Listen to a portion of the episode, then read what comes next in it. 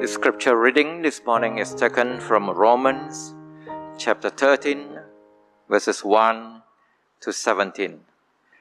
Let everyone be subject to the governing authorities, for there is no authority except that which God has established. The authorities that exist have been established by God. Consequently, Whoever rebels against the authority is rebelling against what God has instituted. And those who do so will bring judgment on themselves. For rulers hold no terror for those who do right, but for those who do wrong. Do you want to be free from fear of the one in authority? Then do what is right, and you will be commended. For the one in authority is God's servant for your good. But if you do wrong, be afraid, for rulers do not obey the sword for no reason. They are God's servants, agents of wrath, to bring punishment on the wrongdoer. Therefore, it is necessary to submit to the authorities, not only because of possible punishment, but also as a matter of conscience. This is also why you pay taxes, for the authorities are God's servants, who give their full time to governing. Give to everyone what you owe them if you owe taxes, pay taxes. If revenue, then revenue. If respect, then respect. If honor, then honor. This morning, we are very glad to have Pastor Wong Li Ying to preach to us engaging civil authorities. Well, let us pray together. Eternal Father, who has spoken in various times and in various ways to your people in the past, but in these days, in your Son, through the incarnate Word, we pray that you will open the mouth of your servant to proclaim the Word in the power of the Spirit. We pray the same Spirit will open the hearts of its hearers here assembled to receive your holy gospel and write on their hearts your holy law, even as you have promised. And for this we ask this in Jesus' name. Amen. Now, if you are familiar with the uh, church history, and the Protestant reformers believe that the civil authorities cannot assume themselves the administrations of the word and the sacraments. And these are essential duties of the church preaching of the word, conducting the Holy Communion. Now, even in the Israel, the theocratic nations, there is a distinction between a king and a priest. And we all know the story of the Old Testament and some famous kings in Israel or Judah, King Hezekiah, Josiah, and David. But among those kings, the greatest king in the Old Testament was um, um, is, was Uzziah. And during his reign for more than 50 years, he brought about the reformations in his nations. He was a godly king. But later in his life, he committed a fatal mistake. Now, what exactly did Uzziah do? He went into the temple and assumed for himself the, to administer the sacrifices, which in other words, he, under the authority of the crown, he observed the role of the priest. And for that, God struck him with leprosy and left him to die in shame. So we see that the confusion of the roles of the state and the priest and the church dates back to the ancient Israel.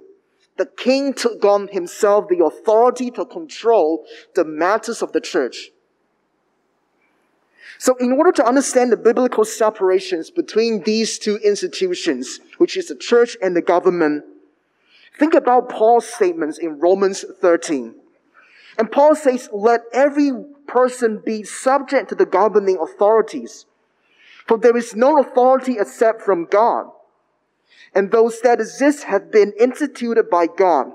Therefore, whoever resists the authorities resists what God has appointed, and those who resist will incur judgment. Now, with that strong statement, Paul instructs Christians that we all have the we all have the obligations to submit to be subject to the government, That is our call and that is our missions. And he then goes on to say that um, for rulers are not a terror to good conduct, but to bad. Would you have no fear of the one who is in authority? Then do what is good, and you will receive his approval, for he is God's servant for your good. But if you do wrong, be afraid, for he does not bear the sword in vain. For he is the servant of God, an avenger who carries out God's wrath on the wrongdoer. And therefore, one must be in subjection not only to avoid God's wrath, but also for the sake of conscience. For because of this, you also pay taxes, for the authorities are ministers of God attending to this very thing. Now, when we look through these Bible verses, there seems to be a certain degree of idealism right here. Now, Paul was not unaware of the corruptions of the earthly government. Maybe they maybe conduct some injustice in their own evil ways. But in any case, apart from setting out the mission and the call as Christians, he also tells us that government was to be, is to be an instrument in the hands of God to promote justice, righteousness, which in other words, government ought to protect the citizen's life. He is to protect us. He is to embrace life. Because God never gave the government the right to do wrong, to do evil. And government do not exercise their own authority autonomously and becomes the law themselves. Because God is righteous, then the institutions and the agency he established ought to conduct the righteous and the justice way. So the, Paul, the point Paul makes here is that if you are doing good, you should not afraid of the government. But if you are doing something bad, selling drugs and doing something evil things, you should be afraid of the government. Because the sword has been given to the government and they will punish the wicked. Now that, of course, if we think about that statement, that presupposes that the government is functioning in a just and righteous way. Yet we all know that not all government are righteous. Some people on the higher authority embrace and conduct the evil ways, doing the unjust way. And I once heard one of my brothers, um, his personal testimony, his cars has all met the requirements of the standards of JPJ. But one day when he went out, he was stopped by the officials and was threatened to be back to the police stations for some uh, matters. So if we are doing um, what is in line with the law and the standards today, and if those authority still oppress the people, he will one day stand before the judgment throne of God for his deeds. And throughout the history, there has been, there have been many countries have oppressed the innocent citizens and made them suffer. One of the greatest example was the, the Great World War II, the German invasions into Poland and the neighboring countries. The German was given the sword, the authority of the sword to protect his citizens, but German misused the sword. They invade Poland, and we can say that they bully the neighboring country. Now, God gave the sword to the government to uphold justice and to protect the innocent and the weak people in the nations, not to bully. On the contrary, the sword was not given to the church. The church was not given the sword as a means to proclaim the gospel. The church was not given the sword to speak on the stage by using the guns and sword to proclaim the gospel. No. But rather by the means of preaching according to the word of God in the likeness of Christ. In the Westminster Confession of Faith, the Article 23.3 clearly states that the civil magistrates may not assume to themselves the administrations of the word and sacraments, or the power of the keys of the kingdom of heaven, or in the least interfere in matters of faith. Now that prohibitions on the government tells us that certain rights and authority are placed in church alone, not in the government. And such rights and authority are called the king, the keys of the kingdom of heaven. Now Jesus gave the key to the church, not to the state. God gave the sword to the state, not to the church. Therefore, any questions of discipline concerning faith and the church discipline is not a matter of the state. In the Article of 11 in the Malaysian constitutions provides that everyone has the right to profess and practice his, his or her own faith.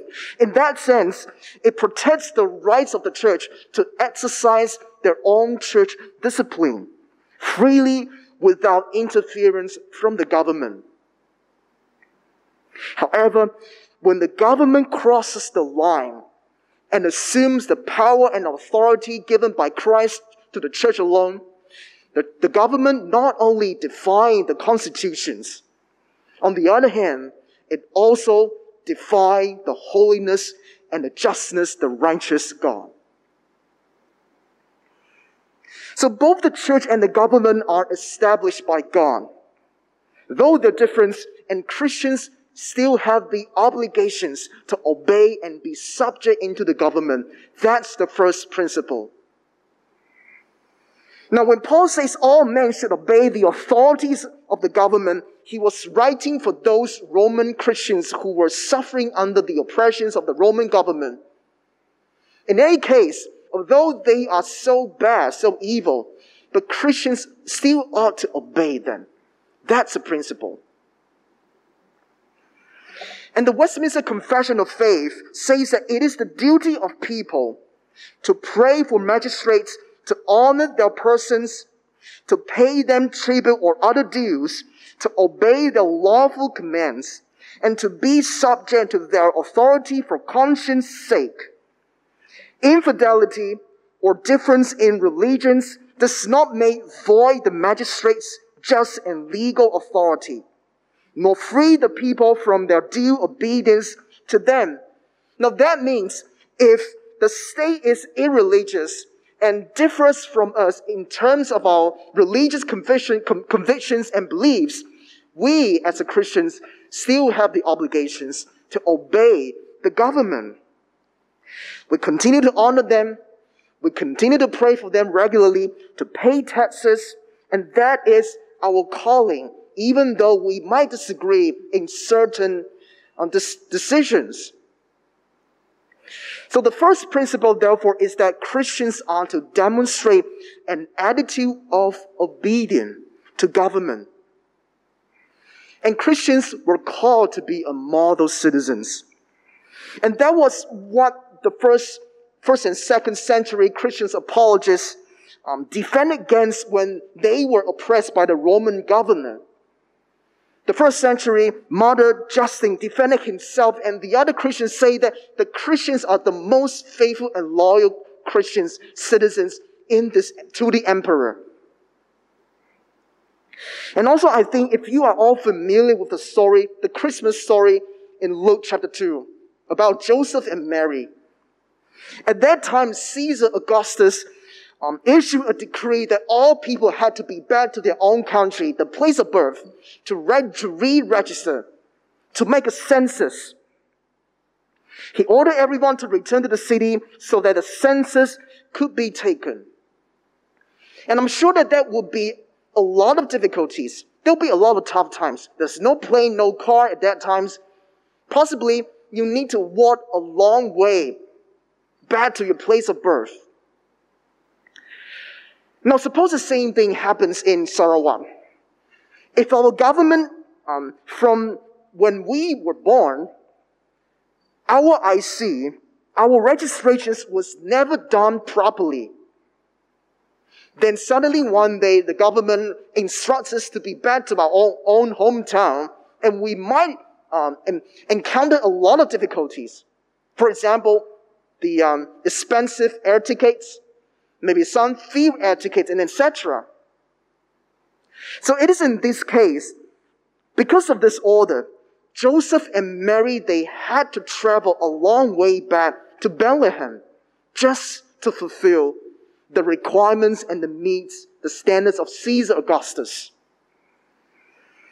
Now Joseph could have complained that his wife is nine, has nine months, is nine months old and there's a baby in the womb. He could have said that I have a good reasons for not attending the census to be back, to be back to my hometown. Or he could just um, ignore the law from Caesar Augustus. But he did not do that. He risked their lives to obey the law, even though the law from Caesar Augustus caused so much difficulties. Now, with that in mind, however, we still have to look at one issue. Even when the Bible says that we ought to obey the government because that is our call as Christians, it's easy for all of us to conclude that we must obey every law, every decisions from the government. Now, can the churches, can Christians protest against the decisions from the government? When Christian theologians encounter this kind of questions, there's a lot of controversies happening around them. It's a very complex issue. So does that mean that every one of us, Christians and non-Christians, every one of us must always obey the decisions and the command from the government? Absolutely not. There are times when Christians are free to disobey the government. And there are times when Christians must obey the government, must disobey the government. Now, I want to take you um, to the story of Peter and John. If you have your Bible along with you, let us all turn to Acts chapter 4, verses 13 to 17. And let us all read this Bible verse together. Now, when they saw the boldness of Peter and John and perceived that they were uneducated, common men, they were astonished. And they recognized that they had been with Jesus. But seeing the man who was healed standing beside them, they had nothing to say in opposition. But when they had commanded them to leave the council, they conferred with one another, saying, What shall we do with these men? For that a notable sign has been performed through them is evident to all the inhabitants of Jerusalem, and we cannot deny it. But in order that it may spread no further amount of people, let us warn them to speak no more to anyone in this name. Now, by the power of God and Christ, we all know that Peter and John, they healed a crippled man. And suppose we thought that the Jewish leader, leaders, they should respond in this way. Well, there's a miracle in front of us, and it's performed by the, power of Christ. It's a miracle from God, a revelation from God. And we ought to obey to the teachings of the apostles that should be the response. But on the other hand, on con- con- conversely, they know what's the meaning behind this miracle. If they affirm the teachings of the apostle Paul, in effect, they had to accept the resurrections of Christ. They, instead, they say that we cannot deny them, but we can slow them down. We can slow their growth.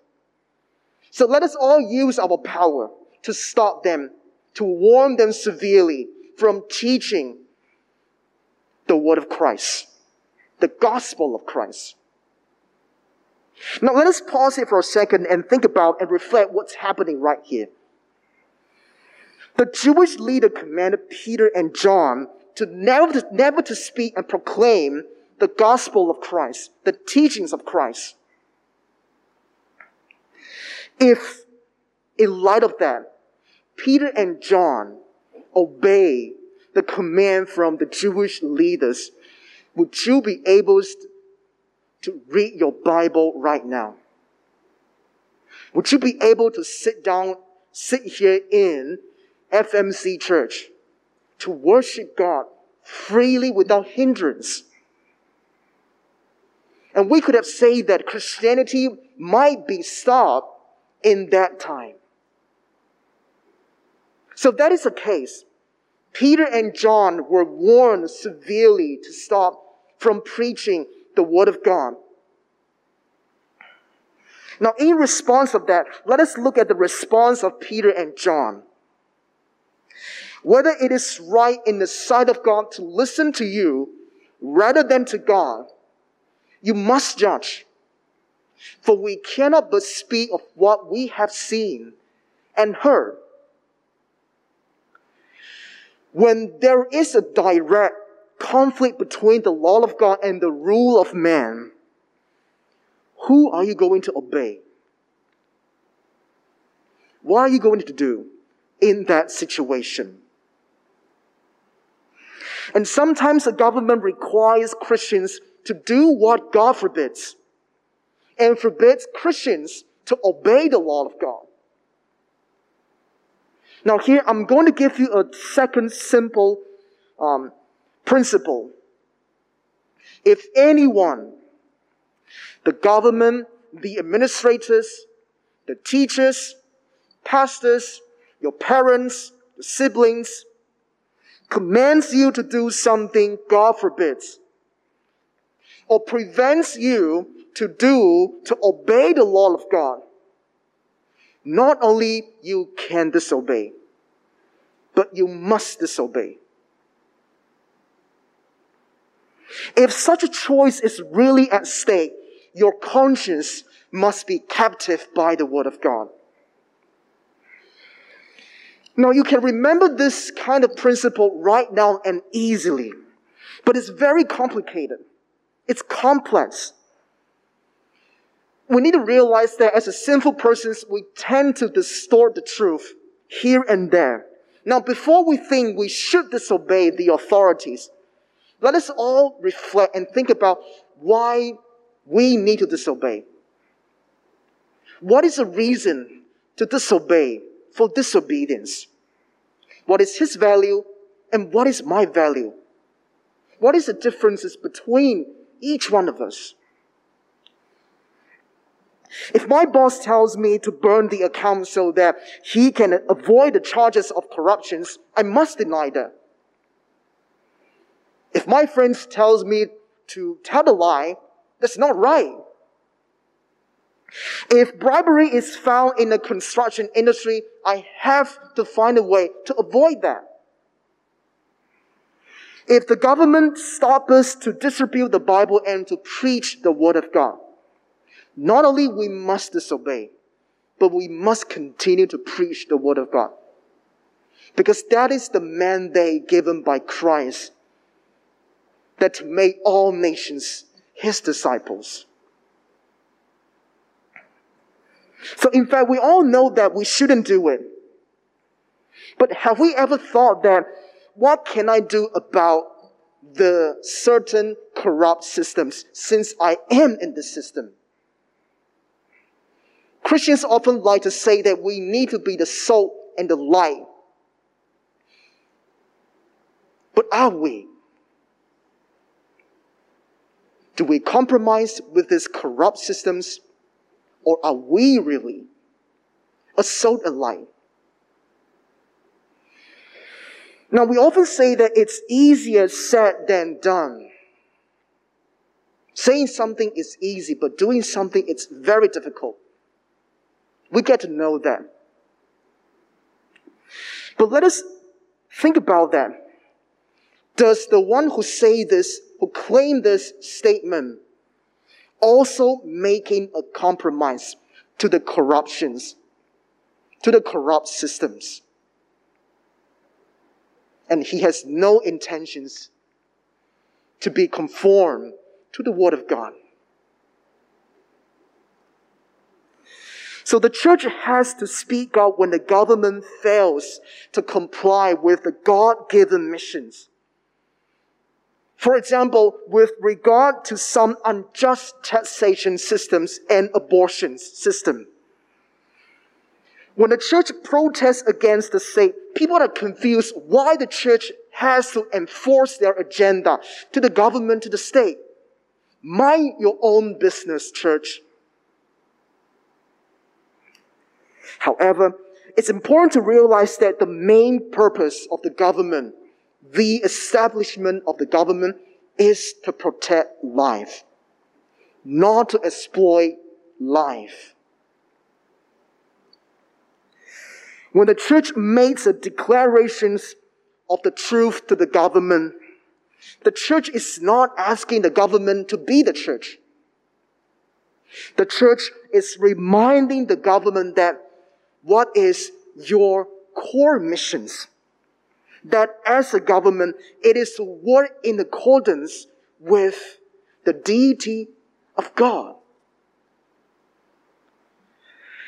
So because of the complexity of the problem of civil disobedience, it's better and it's important for all of us to grasp the basic principles of the relationship between the church and the state. And number one, it is our obligations to submit to the government because their rights was given by God. That is our principle of obedience. But when the government commands us to do what God forbids and forbids us to do what God wants us to do, we ought to submit to God alone. So God has established two spheres on the earth, the church and the state. Each of its own spheres has its own right. None of them can violate the rights of the other. And ultimately, the government and the church exist to worship God. The former indirectly and the later directly. The work of the government is prerequisite of the church to carry out its mission on the earth.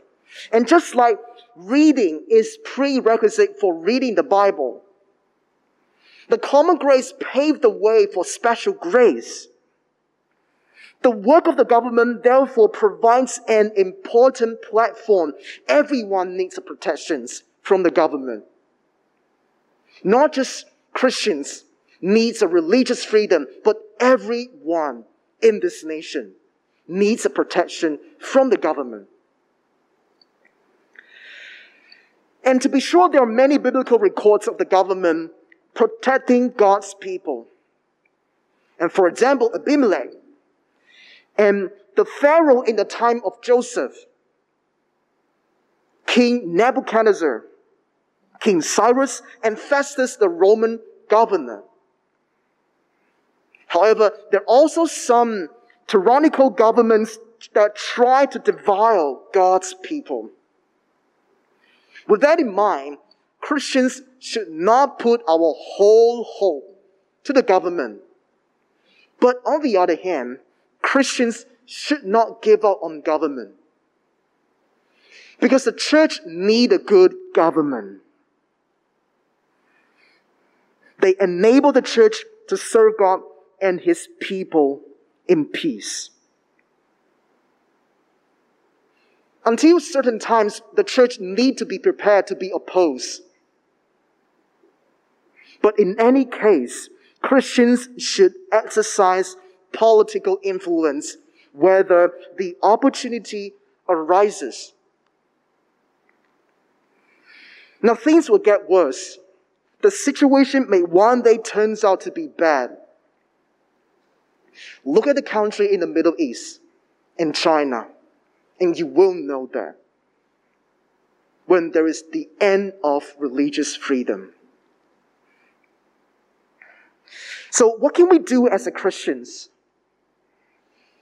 Perhaps I will close this questions um, in this way. Close this sermon with these questions. Who should Christians vote for in the next elections? Christians must all vote and see clearly that the candidates, the political parties, know exactly what is their duty in their positions to promote righteous, just, peace, order, and prosperity, and to enable Christians to worship God without any hindrance. We don't want, we don't want a government, government that thinks that they can bring the salvation. We don't want a government that they thought that they could act as a Messiah in themselves. But a government that thinks about his people, the benefits of his people, and know what is their own missions. And know, and know how to discern right and wrong. For many people, our countries has become a place inside a wall. We're stuck inside the wall. Most of those who left the country because of the sexual orientations, religious belief, oppressions in the systems, and in search of a better employment to the other countries, all of them have left. Our politicians, so-called politicians, is a culture destroyer. People live in a society where they are forced to submit to the authority of tyrants in order to ensure the political, the political correctness of a party or even the politics at the central. Those who agree, you're my friends. Those who do not agree, you are the misfits. And over time, that has created a politics of race. Through the fabrications of stories to incite and manipulate people, the narrative of race, the race of politics become the necessity in elections to ensure and won a victory in election.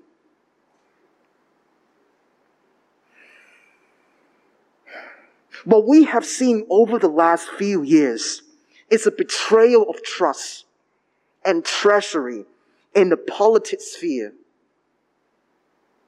We don't see, we barely see justice, love, mercy. All we see is treachery and betrayal. The biggest scam of all has been used was and is the word of reform, reformasi. But too often it reverts back to the old racism. What we want is a government who know its mission to discern what is right and wrong It builds the roads well so that people can drive without fear, so that Christians can drive to the church. It adopts a fair loan so that people can own their own property. It wisely upgrades the educational systems, not just universally, but every generations, every race can have a thought of logical thinkings It treats all races equally so that all different races can come to the church without hindrance. To protect the marriage family so that Christians can set an example of God in the society. Now, you may not be able to agree that the government is involved in these areas. But I hope that you can grasp the concept that the government can exercise good judgment, establish justice, peace, order so that the church can run and do what God has called the church to do. We need a good and just, righteous government. Let us all pray together. And Fatherly, graciously grant that your word which we have heard may be inscribed inwardly in our ears and hearts. Cause us to bear the fruits of the Spirit and to live in holiness and to know what is our missions. To be the salt and light.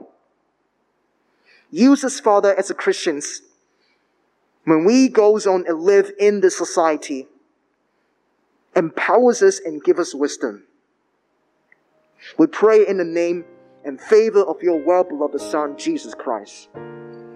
Amen.